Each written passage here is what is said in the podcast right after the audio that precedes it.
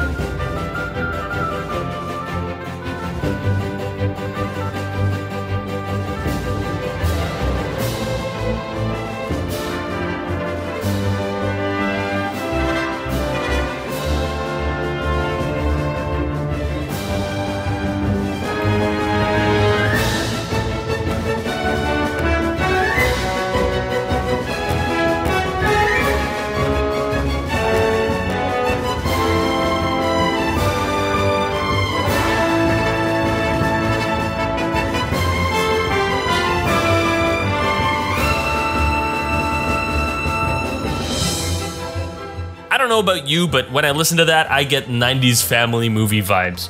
Like the kind where you're right in the middle of bustling industry, or you're following a kid with the most exciting news in the world running to tell their family. I guess that suits the setting of a trade guild for the game. While Rex is the protagonist of Xenoblade Chronicles 2, he is of course not the character featured in Smash Bros.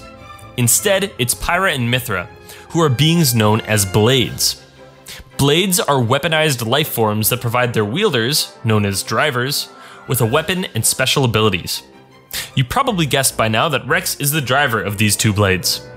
To make matters more complicated, Pyra and Mythra are in fact two personalities inhabiting the same blade, with distinct powers and. Well, maybe I'll leave these more complicated dynamics to you if you're eager to learn more. Now, let's think of some of the ways that the theme for Argentum gives us this feeling of energy and optimism. The tempo is quick, and there's almost always some instrument playing eighth notes with different accented notes in there. This always gives us a sense of excitement. There are plenty of runs moving up and down that indicates progress from one place to another. There's one little section of the song that really gives the sense of the melody and harmony moving us forward. Granted, the whole loop of this song is 3 minutes and 20 seconds, and the section that I'm referring to starts at 2 minutes and 29 seconds in, lasting for less than 10 seconds. But sometimes too much of a good thing is not so good, am I right? Let's have a listen to see what this little section sounds like.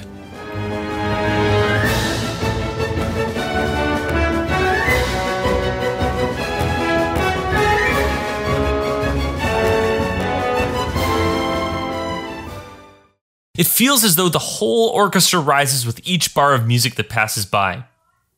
This is a common compositional technique that has been used for centuries, meant to elaborate on simple melodies, and it makes its way to this Nintendo Switch game in the 21st century. Today we're talking about Sequence. A musical sequence is the restatement of a motif or a longer melodic and or harmonic passage at a higher or lower pitch. That's exactly what's happening here. In a sequence, the motif has to be stated at least twice, usually no more than three or four times. It also generally moves in one of two directions, up or down in pitch, and it always moves at the same interval distance in each statement. Let's break down this section of Argentum to show you what I mean. This sequence includes three two bar phrases, or statements of the motif, with a very simple melody and harmony. Each new statement is raised by a whole step. Here's the first phrase. In the first bar of this phrase, the melody hops back and forth between A and E on an A major chord. The second bar is a D major chord with a sustained F sharp in the melody. So that whole two bar phrase sounds like this. The new statement is, of course, a whole step higher, and otherwise exactly the same as the original statement. So in this case, the melody hops back and forth between B and F sharp over top of a B major chord. The second bar of this statement is an E major chord with a sustained G sharp in the melody. Sounds exactly the same, just higher, right? Let's listen to both statements of the motif so far.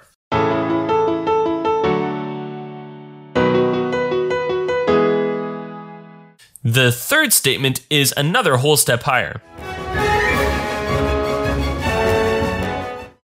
So now our melody hops back and forth between C sharp and G sharp over a C sharp major chord. The second bar of this statement is an F sharp minor chord with a sustained A in the melody.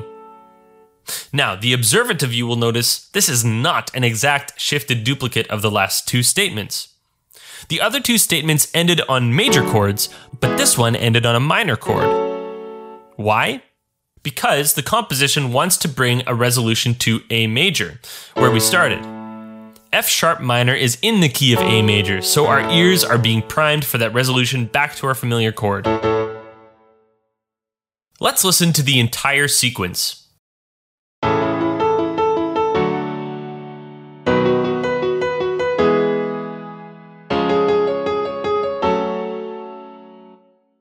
And that's how sequence is used in Argentum. I think it perfectly fits that bustling economy vibe that the tune is trying to evoke from the listener. In this specific instance of sequence, we ascend by a major second every two bars, and the chords are borrowed from another key to make each transition flow into each other. Of course, there are all kinds of different sequences that can be identified by different attributes. For example, instead of this real sequence, which maintains the quality of major chords throughout, with that one exception at the end, we could have had a tonal sequence that only uses notes found in the A major scale, Here's the original real sequence again.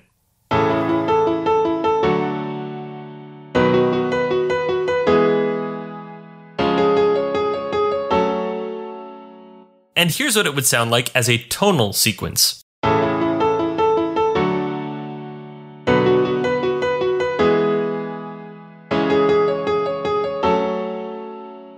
We also could have descended by whole tone instead of ascended. Here's what that would have sounded like in a real sequence.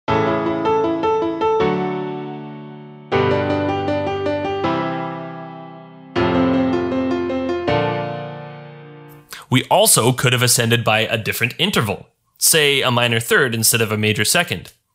Here's what that would have sounded like.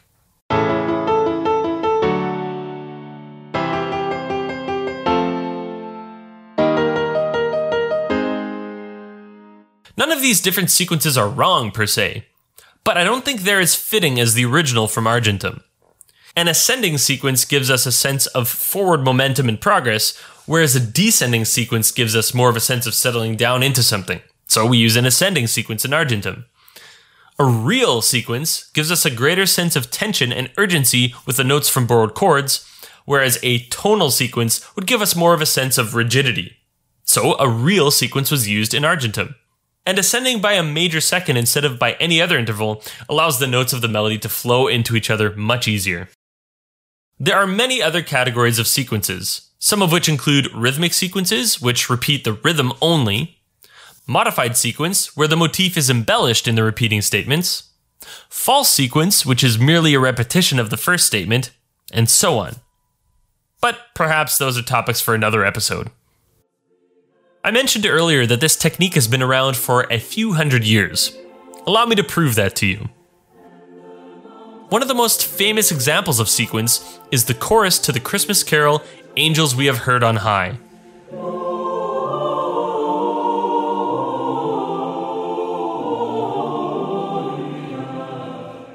This is a tonal sequence that lowers by step every bar, for a total of three statements. The bass line itself descends in a circle of fifths every two beats.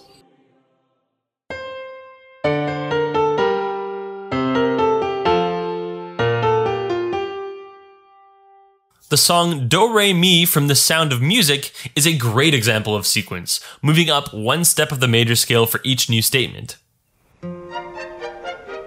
Do, a deer, a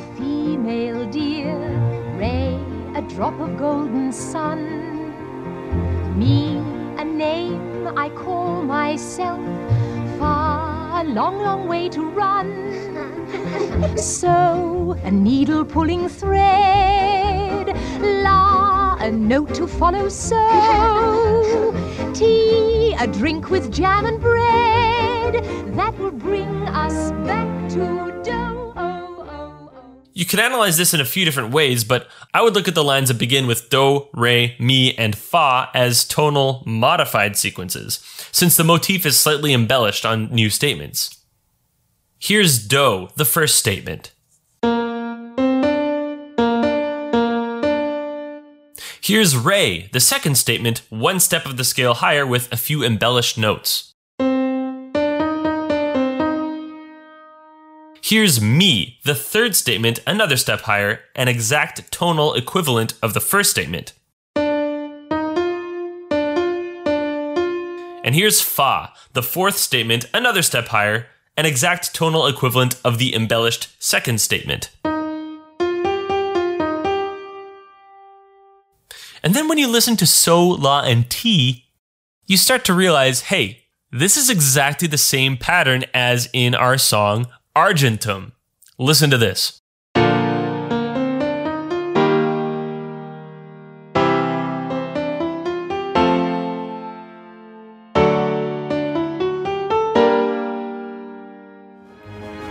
So, a needle pulling thread. La, a note to follow. So, tea, a drink with jam and bread. And that brings us back to do.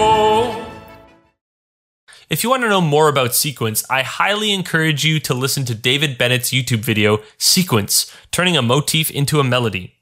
He outlines how songs from Beethoven's Fifth Symphony to Coldplay's Clocks to Louis Armstrong's What a Wonderful World to the Game of Thrones theme to Get Lucky by Daft Punk and many more use this technique. The link is in the show notes. When you repeat something, it makes it stick in your mind. And when you add a bit of variation to it, it keeps it interesting. Sequence is a simple way to do so as a composer, and even though this particular sequence we talked about takes up such a small part of the tune Argentum, it's made its way into my mind as the most memorable part.